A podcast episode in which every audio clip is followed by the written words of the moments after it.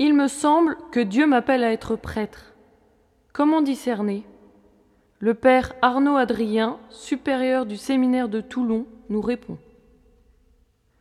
D'abord, c'est une question normale que tu te poses. Pourquoi, effectivement, Dieu ne t'appellerait-il pas? Tu sais que le ministère sacerdotal a trois fonctions au service du peuple de Dieu. Celle d'enseigner, de sanctifier et de gouverner. Chacune demande des qualités spécifiques. La première demande un minimum de qualité intellectuelle pour comprendre le contenu de la foi et être en mesure de le transmettre. Le prêtre est l'homme de la parole de Dieu.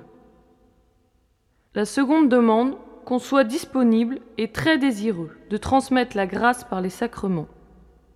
La vie divine jaillit ordinairement par les sacrements. Le prêtre est l'homme de la liturgie. La troisième demande des qualités humaines d'équilibre, de bon sens, de charité pastorale pour être tout à tous. Le prêtre est le bon pasteur. Pour vivre radicalement ce sacerdoce comme un autre Christ, au service du peuple de Dieu, il te faudra, comme lui, t'engager totalement notamment au célibat.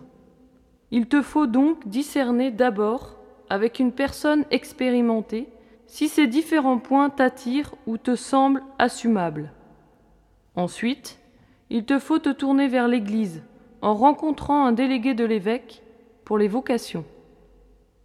Bon courage, n'aie pas peur, Dieu t'appelle peut-être à une joie particulière et unique, être un avec le Christ prêtre et bon pasteur.